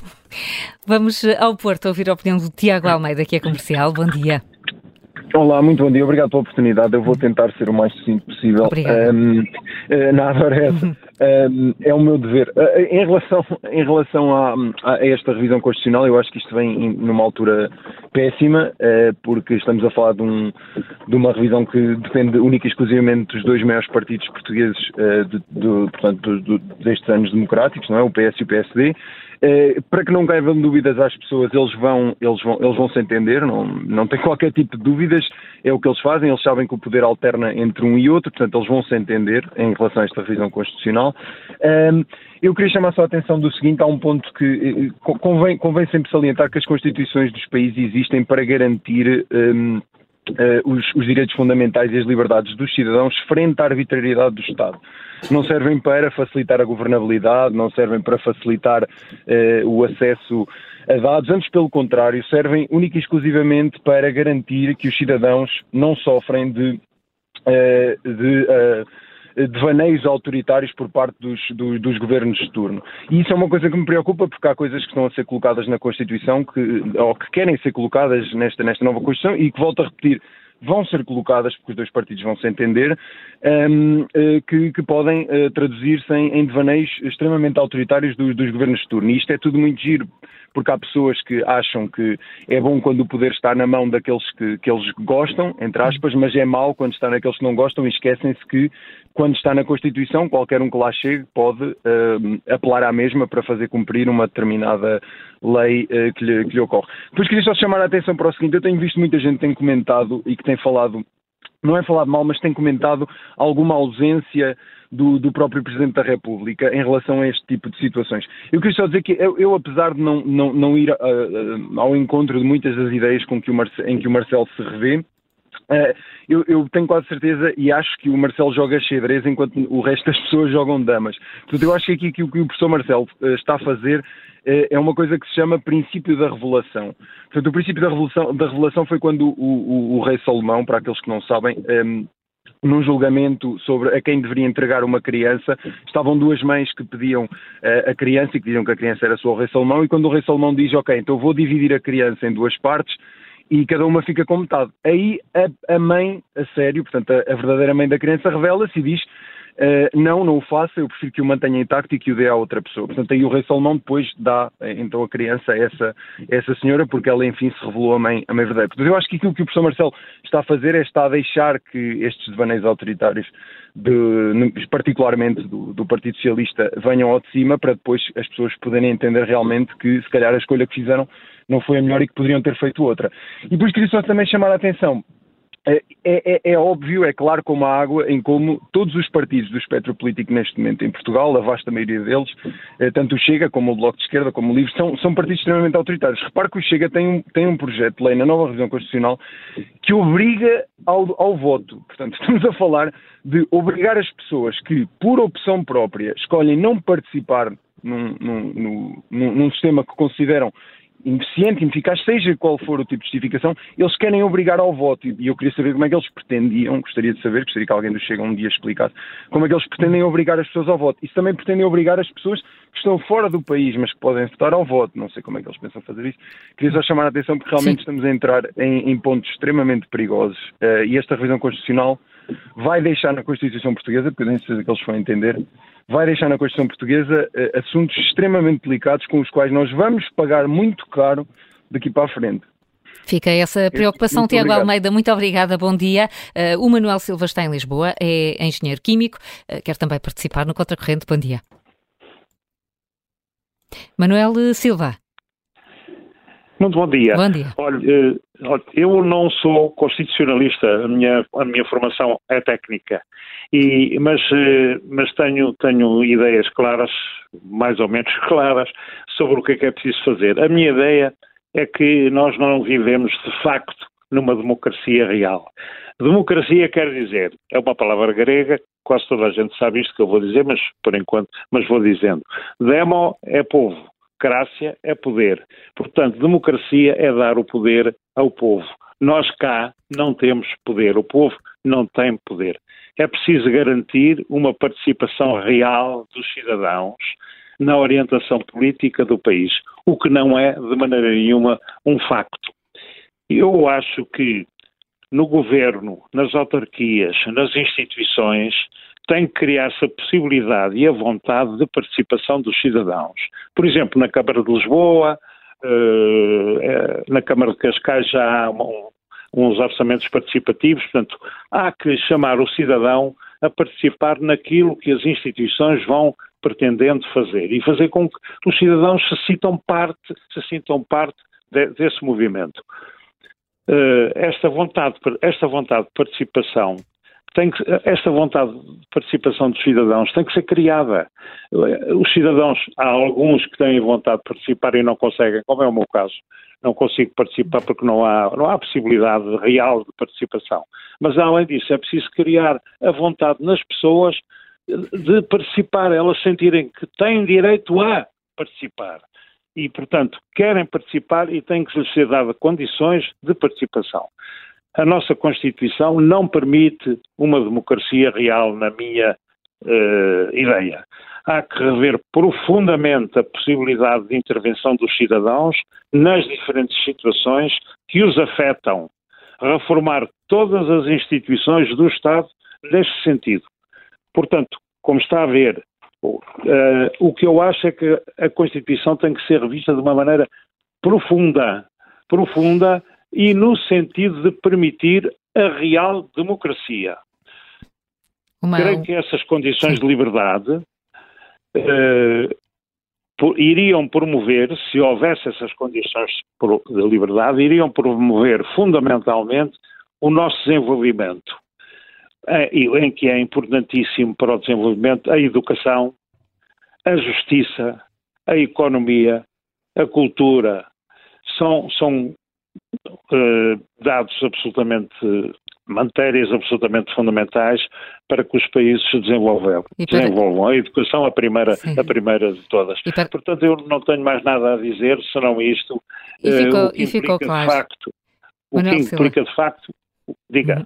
Ia-me despedir agradecendo, Manuel Silva, porque percebemos que está muito empenhado em que haja uma maior participação e, de, e envolvimento dos cidadãos uh, no, nas escolhas do país e por isso defende uma reforma profunda da Constituição. Muito obrigada, bom é, dia. Exatamente isso, é exatamente isso. Muito obrigado. Obrigada, bom dia. bom dia. Vamos até ao Montijo. O António Lamas está reformado. Bom dia.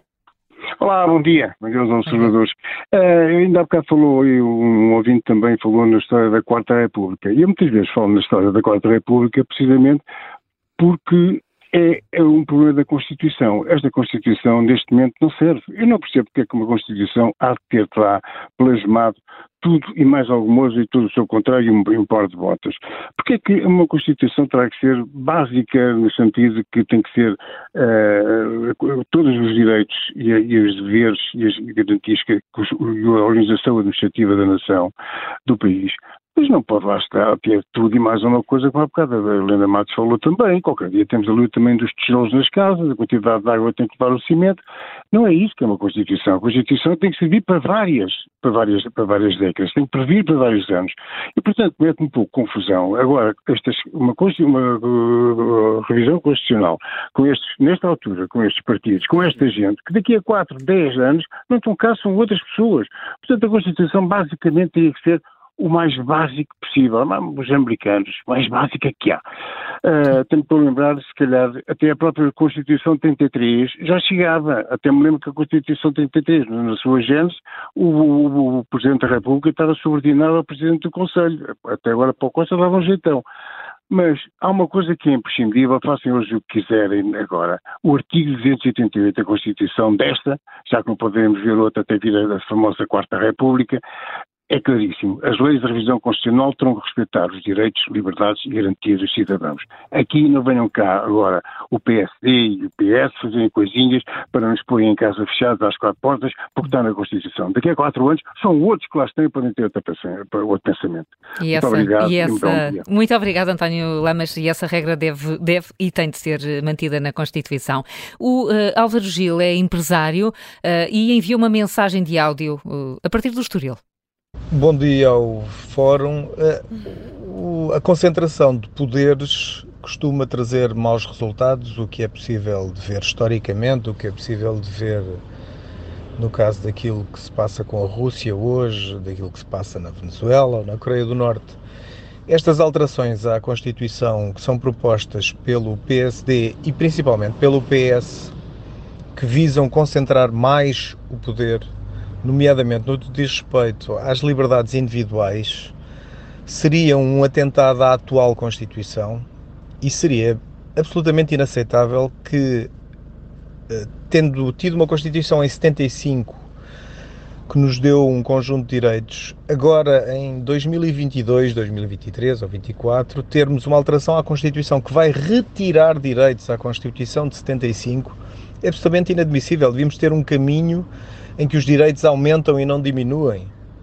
Eh, esta, normalmente, as pessoas, conforme vão crescendo, vão ganhando direitos e responsabilidades.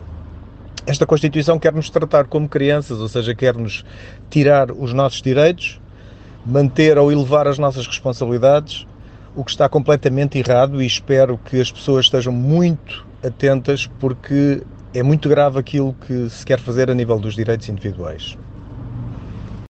A opinião deixada aqui uh, pelo ouvinte Álvaro Gil e percebemos nesta, nesta discussão que o processo terá sempre de ser uh, complexo. Uh, Helena Matos, parece que vai ser um processo uh, difícil e que há o risco dos dois partidos não se entenderem ou haverá mesmo alterações Bem, importantes? Depende no que é que se vão entender, não hum. é? Pronto, eu já queria depois também chamar aqui a atenção que houve, às vezes depois há propostas no meio de tudo isto que estão e que interessa, interessa ver depois como é que vão ser seguidas.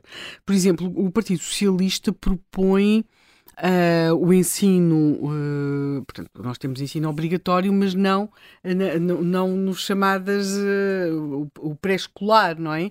E, e, a proposta do, do Partido Socialista vai nesse sentido, ou seja, que, que a obrigatoriedade do ensino obrigatório também no, no chamado pré-escolar, ou se quisermos na, naquilo que para nós vulgarmente designamos jardins de infância. Portanto, há aqui questões que se podem colocar, porque em, eh, qual é que se haverá alguma algumas questões por parte da sociedade. Quando nós comparamos as propostas do PSD com a do PS, há várias questões que, estão nas do PSD, mas o PSD não tem maioria e que uh, também não sabem que medida é que o PS estará disposto ou não a acompanhar, mas que merecem maior discussão. O caso do PSD, por exemplo, uh, tem aqui o voto eletrónico, não, não tendo em conta uh, as discussões que, este, que esta matéria tem suscitado noutros países, não creio que possa ser assim uma coisa que resulte, também não faço a menor ideia se o PS irá ou não acompanhar, mas uh, são coisas que merecem maiores discussões. A própria questão de se poderem fazer mais de, do que uma eleição, ou seja, de que num ato eleitoral se possa estar a votar mais do que uma coisa. Portanto, depende muito. Eh, os partidos foram para esta, para isso é normal, foram para este processo com diferentes objetivos. Não é? Uhum. O Chega eh, pretendeu abrir um processo de revisão constitucional, nota-se por parte do Bloco e do Partido Comunista pronto, que vão um pouco a contragosto. Uh, o PAN vê muito isto como uma possibilidade de pôr aquelas coisas do bem-estar animal, do bem-estar animal e, do, e, dos animais para aqui e para acolá, e os outros partidos, porque há algum receio de ir contra o ar do tempo. Uh, pronto, uh, de estarem um bocadinho em contracorrente nestas matérias. Agora, eu creio que o PS está aqui a fazer algum. a preencher uh, algumas coisas. Há aquela necessidade, sim, de responder às questões dos metadados e do estado de emergência. O PSD nota-se que tenta avançar com outro tipo de propostas, algumas, na minha opinião, de maneira nenhuma poderão resultar apenas ali de um acordo entre o PS e o PSD e merecem muito maior discussão. Caso do voto eletrónico, a questão de votarmos num ato eleitoral uh, mais do que uma, uma, uma, Nós agora votamos só. Eu acho, mas acho que tem de ser discutido. Sim, claro, acho mas eu acho voto... uma das coisas que me faz impressão é que nós, quer dizer, os americanos votam em, em chegam, chegam 16. a fazer 16 referendos, 16 referendos num dia. Sim. Para além de votar Nós tivemos umas todas. eleições europeias onde se votou Sim. também tivemos nas legislativas. Que, nós Sim. temos as autárquicas em que votamos para três órgãos diferentes. Sim. Mas é tudo Olha, autárquico. E eu, e, e eu, é tudo autárquico, mas são três órgãos diferentes. Uhum. E eu já votei de três formas diferentes Uhum. Muita gente, muita gente já faz isso, diz que faz isso. Com, com, seguramente muita gente faz o mesmo. Portanto, não é preciso chegar ali e votar sempre mesma, da mesma forma. Acho que as pessoas. E, aliás, na, na, eleição em que nós votamos ao mesmo tempo para o Parlamento Europeu e para o Parlamento Sim. Português, houve uma brutal. A abstenção diminuiu. Não foi só isso. A, a eleição, nessa eleição, foi uma eleição muito curiosa. Foi a eleição da primeira maioria absoluta de Cavaco Silva, em que o PSD tem 50% na eleição legislativa e 37% na eleição para o Parlamento Europeu. Uhum. Quem é que faz a diferença aqui? Faz um, um, senhor chamado Lucas Pires, que era o candidato pelo CDS e que vai buscar, já não sei exatamente quanto é que foi, mas perto de 15%, enquanto o CDS para a Assembleia Legislativa fez 4%. Então, as pessoas sabiam o que estavam a fazer, sabiam o que estavam uhum. a fazer, não estavam sim, a votar. Sim, sim. Sim. Podem votar de maneira diferente, aliás, como agora nos Estados Unidos, que houve sítios em que votaram para um representante num, nos democratas e nos republicanos. Quer dizer, os radicais dos dois lados não fazem isso. Mas os centristas, que é a maior parte das pessoas, as pessoas moderadas, fazem isto muitas vezes. Sim. Uhum. A, a, questão é, e faltam três minutos, gostava de uhum. ouvir os dois sobre isto. Nada disto foi discutido na campanha eleitoral. Isto uh, uh, retira legitimidade ao processo neste momento. Quer dizer, eu acho, vamos lá ver, eu acho que a campanha eleitoral não é uma espécie de caderno de encargos imutável. De facto, isto não foi discutido na campanha eleitoral, mas os partidos podem fazer isto, não é? Portanto, aliás, algumas das coisas até foram, porque foram fazer parte dos programas dos sim, partidos. Alguns, algumas sim, algumas, como redução dos deputados. Algumas faziam. Uh, eu, apesar de tudo, acho que é possível fazer essa discussão e era bom que ela fosse fosse feita com contínuo. Como disse, tenho medo porque isto está tudo muito inclinado para resolver um problema conjuntural, com muitos olhos postos no que se passou na pandemia, uhum. uh, sem, inclusive, aí sim, ter feito um debate mais profundo que nós não fizemos como deve ser, sobre a forma como combatemos a pandemia, porque há muitas coisas que tínhamos discutir melhor do que do que, do que discutimos até, uh, até ao momento. Aquilo foi tudo, era, era, tudo glorioso e não foi nada glorioso. O balanço não é positivo. E esse, e esse debate já agora podiam começar por ele e perceber se os problemas que houve foi porque faltava a lei para mandar as pessoas para casa ou foi porque se mandou demasiado, mandou demasiado, demasiadas pessoas para casa. Porque já agora era boa altura de começar a ter essas. Eh, já começa a haver estudos internacionais e era bom que em Portugal também houvesse pelo menos uma vontade de fazer isto de cabeça aberta e não com a necessidade de salvar. Uh, Bem, uma já se foi embora, já não se salva, que é a doutora Marta Temido, mas salvar a, a honra do convento. Uh, queria apenas fazer aqui uma, um esclarecimento que é na proposta do PSD há uma tal questão das organizações de ideologias totalitárias não são consentidas associações armadas nem tipo militar militarizadas para militares nem organizações racistas ou que perfilhem a ideologia fascista ou outras ideologias totalitárias. Portanto vemos aqui esta se fosse a discussão acrescenta, uh, acrescenta as ideologias não, vamos totalitárias o que é, que é totalitário. Exatamente não é? Mas vê-se porque é que está aqui. Agora, eu sublinharia muito isto. Isto são muito propostas com o ar do tempo e para estar no ar do tempo e significativo disso é que nós tenhamos, uh, isto esteja cheio de bem-estar animal, de identidades e expressões sexuais e que praticamente seja omisso, a não ser na proposta do, PC, do PCP para dizer que, que o Estado deve financiar as organizações de reformados e na proposta do PSD que sim detalha várias coisas sobre os direitos direitos das pessoas mais velhas, dos idosos, que este grupo de enorme vulnerabilidade na sociedade portuguesa, o, o aqui este, todas estas cabeças pensantes não lhes tenha ocorrido que hoje temos um problema muito sério na sociedade portuguesa com este grupo de pessoas. Estão mais preocupados com os gatos e com os cães, o que também diz alguma coisa. E aqui está um, um, olhar sobre os vários projetos. Havia seguramente muita matéria para analisar. O Contracorrente chegou ao fim. Até amanhã, Helena Matos e José Manuel Fernandes. Até amanhã.